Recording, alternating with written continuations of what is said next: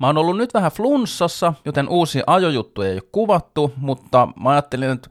voisi olla hauska palata tuonne muutaman vuoden taakse aurinkoisiin olosuhteisiin. No itse asiassa kaikki kuvattu joskus ö, joulu- ja tammikuussa kylläkin, mutta näyttää vähän erilaiselta.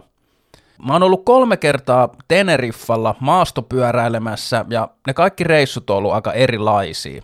Ja itse asiassa tohon aikaahan mä kävin kaksi kertaa talven aikana yleensä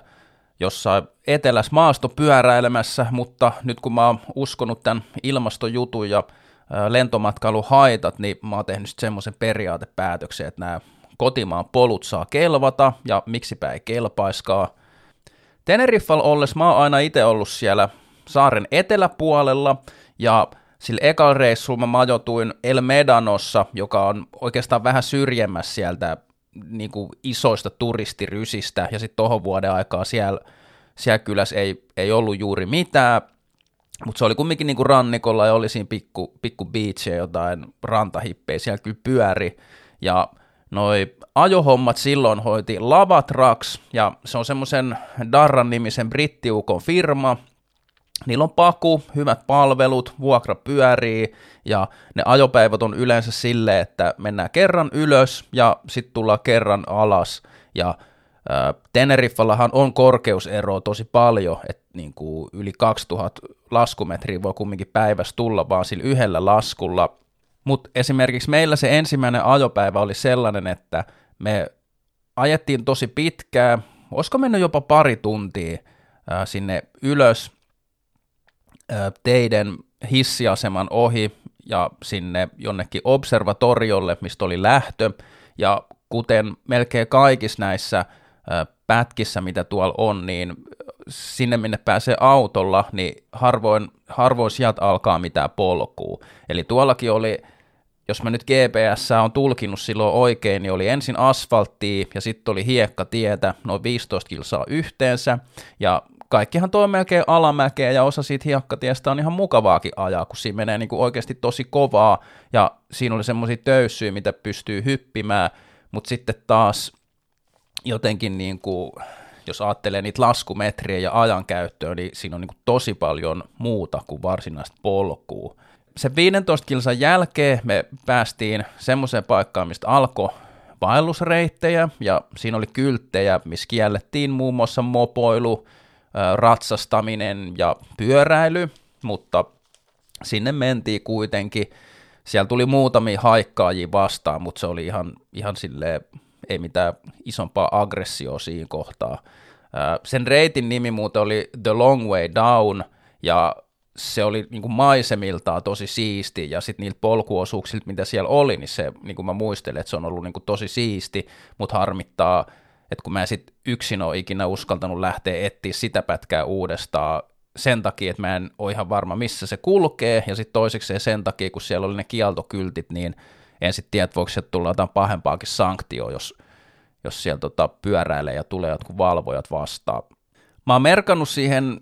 nämä itse asiassa nämähän löytyy kaikki tuolta mun vanhasta blogista, samuli1enduro.blogspot.com, ja sitten se viimeinen reissu löytyy tresduros.blogspot.com osoitteesta, jos joku haluaa etsiä niitä. Mutta mä oon merkannut tuohon, että sillä ö, ekalla ajopäivällä oli niinku, kokonaismatkaa tuli 51 kilsaa, ja siinä on niinku, välissä ollut 10 kilsan asfalttisiirtymä, toki alamäkeä, ja sitten mä oon arvioinut, että sit koko 51 kilsassa oikeasti on ollut niinku single trackia polkuu 10-20 prosenttia.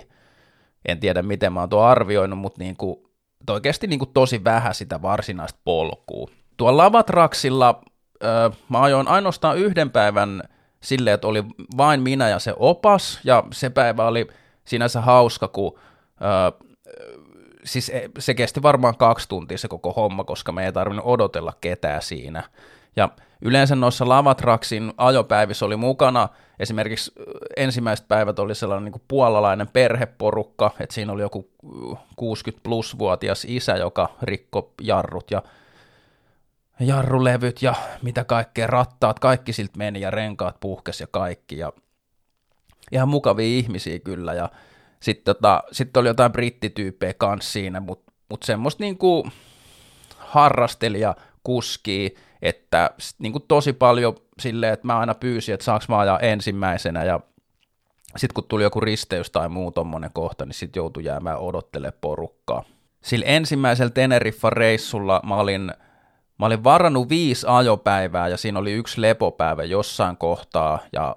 mulla oli oletukset, että, että on niin kuin tosi raju ja paljon sitä ajamista, mutta kyllä se tuli se niin kuin yksi lepopäivä tohon hommaan, niin tuli, tuli aika niin kuin turhaan. Ja ne on tosiaan niin kuin,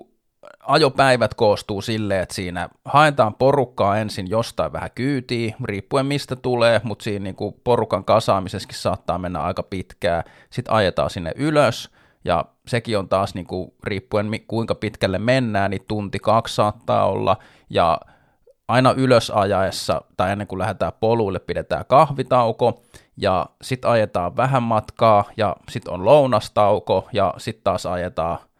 ajetaan alas jonnekin, ja et siinä on niin kuin sitä oikeasti varsinaista polkuajamista tulee tosi tosi vähän, mutta jos lähtee niin kuin kattelee maisemia, fiilistelee, niin, niin sit se on kyllä tosi siistiä, mutta sitten semmoiselle niin varsinaisille ajomiehille, jos ajattelee, että menee treenaamaan tai niin kuin oikeasti maastopyöräilemään, niin ei tota lavatraksin hommaa mun mielestä voi suositella. Jos vertaa vaikka switchbacksia Malagassa, joka on semmoista, että jätkät ja pyörät pakuu, sit ajetaan polun alkuun, ajetaan polku alas, paku odottaa alhaalla, sitten taas jätkät ja pyörät kyytiin, ajetaan takas seuraavan polun alkuun ja sitten toistetaan tätä niin kauan, että kaikki on rättiväsyneitä ja tuossa tulee oikeasti sitä niin kuin kunnon rynkytystä varmaan kymmenen kertaa enemmän kuin noilla Teneriffan päivillä. Itse asiassa nämä videot, mitä tässä taustalla pyörii, niin noin on toiselta ja kolmannelta reissulta. Mulla on myös video siltä ensimmäiseltä reissulta, mutta kun tuo mun optinen asema ei toimi ja kaikki data on jossain DVDllä, niin noin on ainoat, mitkä mä saan kaivettua esiin. Pahoittelut nyt tuosta kuvan laadusta, kun mä en silloin aikoinaan suostunut sitä Sonin parasta laatua käyttämään, koska se syö niin paljon tallennustilaa. Edellisten kokemusten pohjalta niin mä halusin sitten mun tokan Teneriffa-reissun tehdä vähän eri tavalla, ja mä löysin sitten siellä etelässä toimivan No Limits Tenerifen, joka vaikutti jotenkin vähän enemmän niin kuin semmoiselta DH-henkiseltä. Sitä pyörittää Mountain Mike-niminen saksalainen hauska persona, ihan ajomies ja se, se oikeasti fiilisteli sitä ajamista ja sitten piti aina heittää jotain ylävitosia polkujen jälkeen. En mä tiedä, onko se nyt se ihan oma, oma staili, mutta tota, niin kuin, kumminkin oli, oli semmoista niin kuin kunnon MTB-meininkiä. Sille toiselle reissulle mä olin varannut Maikin kanssa kolme ajopäivää, ja sitten mä ajattelin, että mä ajan loput yksin vanhojen GPS-jälkien pohjalta paperikartalle tehtyjen merkintöjen avulla. Toimi muuten tosi hyvin. Tälle reissulle mä olin myös ottanut majoituksen Los Cristianosista, joka on eh, vähän niin kuin siellä enemmän turistirysässä, ja ihan sen takia, koska siinä on bussiasema tosi lähellä vieressä, niin sitten oli mahdollisuus suutlaa yksinkin sinne, sinne vuorille. Ensimmäinen ajopäivä oli Maikin kanssa, ja meillä oli treffit bussiasemalla. Käsittääkseni meidän piti mennä bussilla ylös, mutta se tuli sitten jollain semmoisella pikku, mikähän sillä oli, joku pikku ranskalainen auto, semmoinen maailman pieni, mihin hädin tuskin mahduttiin niin kuin minä, Maikki ja sitten sen puoliso oli kuskina. Maikilla on tapana, että ensimmäinen ajo, ajopäivä uuden asiakkaan kanssa on vähän semmoinen niin tutustumispäivä, että se katsoo, minkälainen se niin kuin taitotaso on, ja sitten sen mukaan päätetään, että minkälaisille poluille voidaan seuraavina päivinä mennä me ajettiin Maikin kanssa osittain samoin polkuja kuin mitä mä olin ajanut Lavatraksin kanssa, ja sitten osa oli ihan eri ja uusia, ja just se, se homma olikin siinä pointtina tavallaan, että halusin sitten nähdä jotain muuta kuin mitä se Lavatraks oli aiemmin tarjonnut. Vika-ajopäivä Maikin kanssa oli sitten se vähän niin kuin grande finale, että mentiin varsinaisesti niille DH-pätkille. Sieltä lähtee ö, useammalle pätkälle pääsee semmoiselta Las Lahaksen leirintä mestalta, leirintäalueelta, missä jengi käy grillaalle ja muuta. Ja äh, mä en tiedä, onko se nyt kutsuks paikallisesti sitä niin kuin Las Lahas DH-pätkäksi, äh, Mike kutsu sitä rock and roll nimellä, eli sieltä lähtee semmoista niin kuin DH-reittiä, tosi kivikkoista rytkytystä, ja se on itse asiassa ö, eroosion takia sen pätkän ajaminen on käsittääkseni kielletty, ja meidän pitikin mennä sinne ennen kuin bussi olisi mennyt, koska siellä kuulemma saattaa olla jotain metsänvartioita tai muita, jotka sitten sakottaa, jos sitä pätkää ajaa, mutta sitten niin myöhemmillä reissuillakin, kun on jäänyt itse sillas lahaksessa bussilla pois, niin kyllä sitä niin kuin jengi ajaa sitä reittiä. Sitten se, mihin se reitti johtaa, niin siellä on ne varsinaiset niin kuin DH-reitit, mitä ajetaan enemmän, että risteilee aika paljon. Mä nyt en muista, siis sit TF51 varresta ne lähtee, mutta mä en, mä en muista nyt mitä, mikä sen paikan nimi on ja miten ne menee, mutta siinä on semmoinen 700-800 laskumetriä, missä risteilee useampi eri va- variaatio niistä niin kuin varsinaisista DH-reiteistä, ja voisin lukea, mitä mä oon tuonne blogiin kirjoittanut niiden reittien tyypistä, eli Reitti muuttuu asteittain kivisemmäksi ja jyrkemmäksi ja on lopulta hankalinta ja teknisintä alamäkimaastoa, missä itse olen ajanut. Monta kummoista yllätyspaikkaa ei matkalla kyllä ole, mutta vauhti kiihtyy jyrkässä käsittämättömän helposti ja epätasaisessa kivikossa ja irtonaisessa maastossa sen hillitseminen on aika hankalaa. Ja jos joku on ajanut oikeasti niin kuin jyrkkää, jyr, jyrkkää ja pitkää alamäkeä,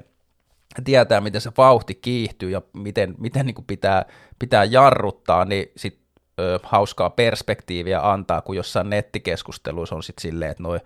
seintit tai muut nelimäntästä jarrut on ainoa toimivat tuohon keskuspuistoon. Se, mikä tuon tokareissun varsinainen suola oli, niin oli tietysti ne omatoimipäivät. Ensimmäinen omatoimipäivä oli niin, että mä menin sinne bussipysäkille,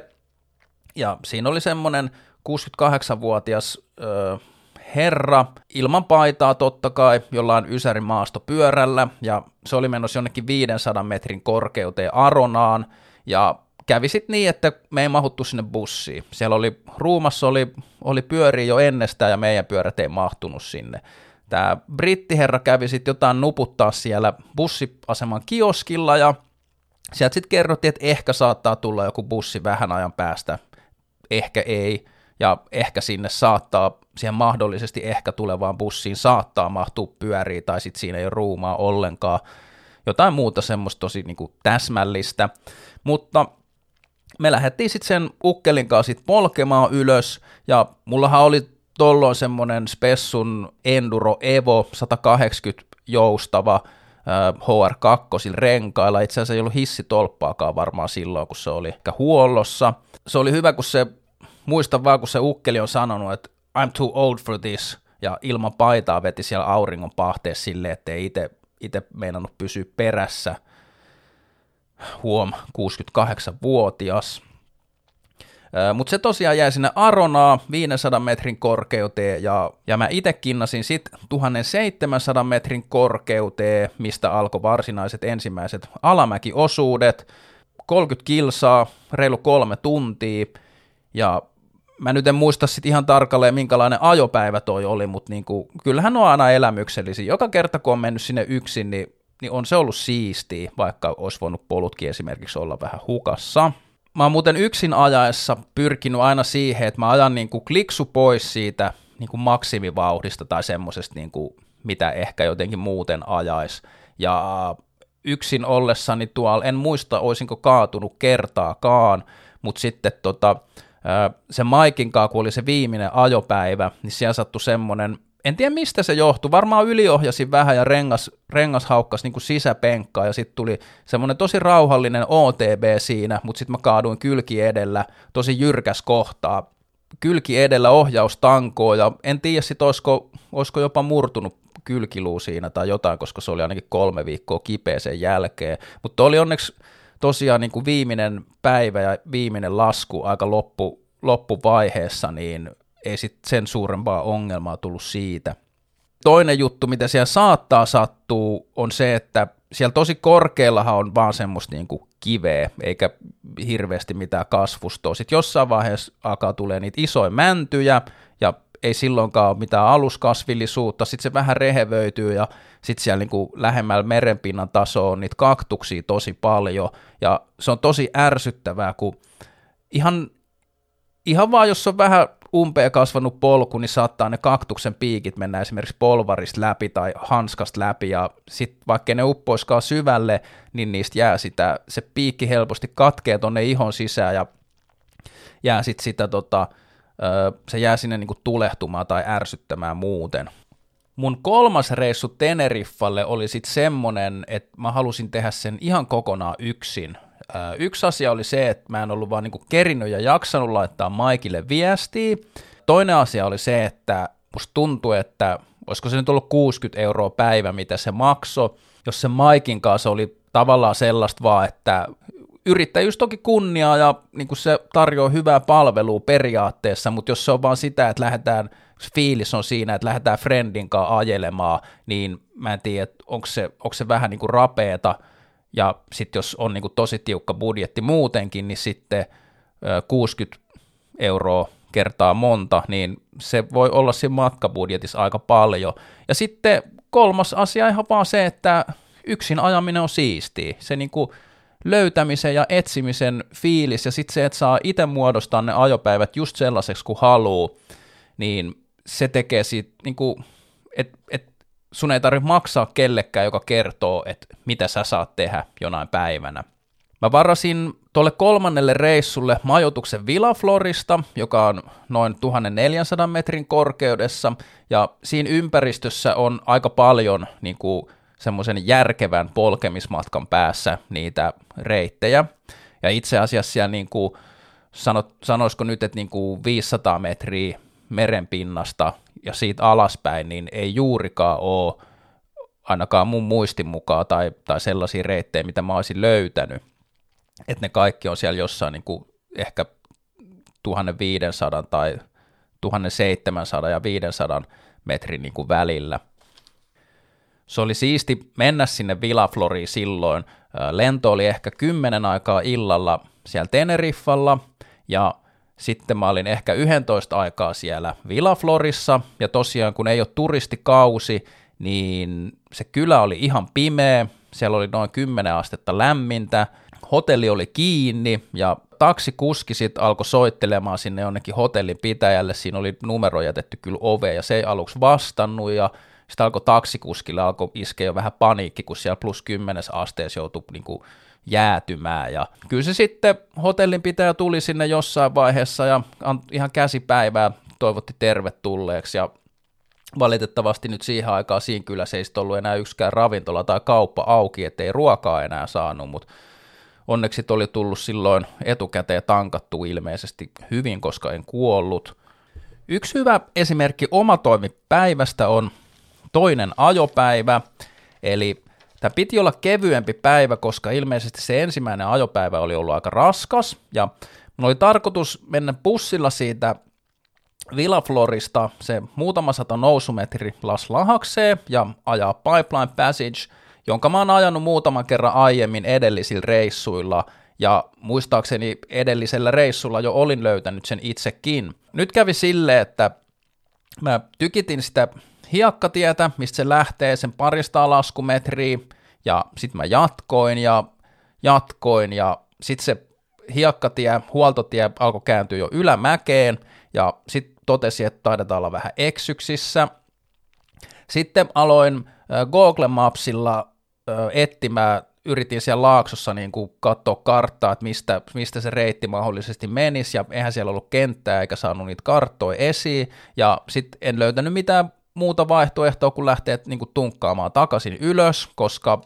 vaikka se tie jatkuu jonnekin, niin se vaikutti siltä, että se ei ehkä olisi mennyt sieltä niin kuin vuorten välistä mihinkään.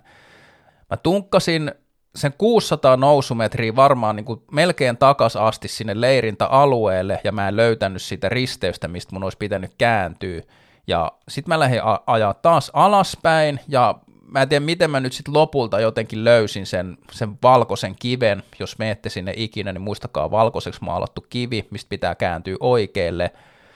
Ja siitä se jakaantuu sitten niin, että pääsee sinne varsinaiselle niin kuin polulle. Tuossa vaiheessa mulla oli mennyt kolme tuntia, ja sitten mä pääsin sinne varsinaiselle polulle, jonka mä ajoin niin kuin yhtä kyytiä, ja siinä menee ö, noin 12 minuuttia. Lavatraksin kanssa niin kuin sitä ajettiin silleen, että monessa osassa ja vähän himmailtiin ja jäätiin odottaa porukkaa ja, ja ehkä sen ajopäivän aikana, milloin toi ajettiin, niin se oli veikkaisin, että puolet niin kuin varsinaisesta polkuosuudesta, eli, eli jos miettii sitä, että miten ne Lavatraksin ajopäivät muodostetaan, jos ne kestää kumminkin niin kuin tosi monta tuntia, niin kuin työpäivän verran melkein, niin jos siinä oikeasti on ton verran vaan sitä polkua, niin, niin e, ei siinä sitä, sitä niin kuin varsinaista hyvää ajamista ole ihan hirveästi. Sieltä Pipeline Passage se päättyy, päättyy Ifonche, ja mä yritin mennä lounaalle siellä johonkin ravintolaan, menin sisään istumaan, pyysin ruokalistaa joltain ukkelilta, ja se ukkeli vaan katosi jonnekin taakse, ja sitä ei näkynyt enää koskaan, ja odottelin jonkun aikaa ja menin sitten seuraavaan ravintolaan, mistä sain ruokaa. Mä oikein tiedä, mikä se mun suunnitelma oli sen kevyen päivän suhteen, koska mä polin tosti sen muutama sata nousumetriä, mistä mä pääsin sitten ajaa ne niin kuin varsinaiset DH-pätkät vielä. Sitten se, minne, minne se laski, niin mä olin kattonut sieltä, että mä olisin päässyt bussilla takaisin ylös, ja me oltiin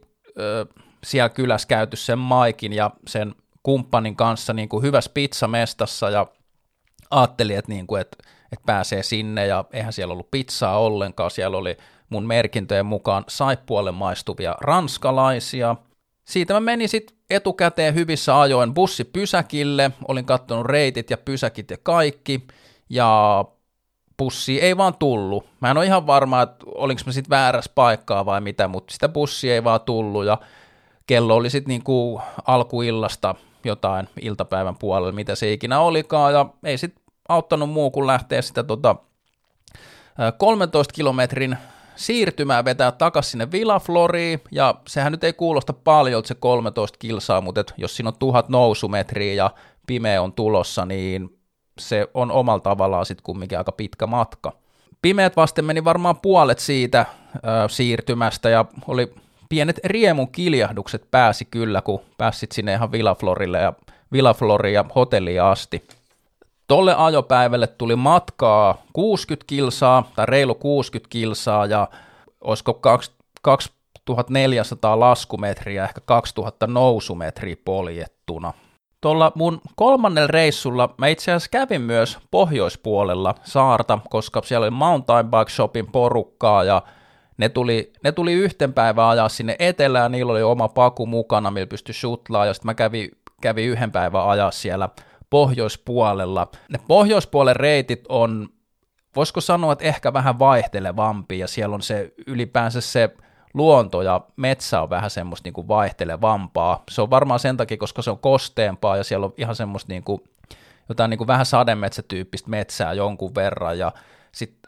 Mä en tiedä, miten paljon siellä on niitä reittejä ja miten mihinkin pääsee, mutta ainakin ne, mitä me ajettiin, niin ne oli tosi helposti sille autolla saavutettavissa, että siellä pohjoispuolelle ehkä se shutlaaminen saattaisi toimia vähän paremmin.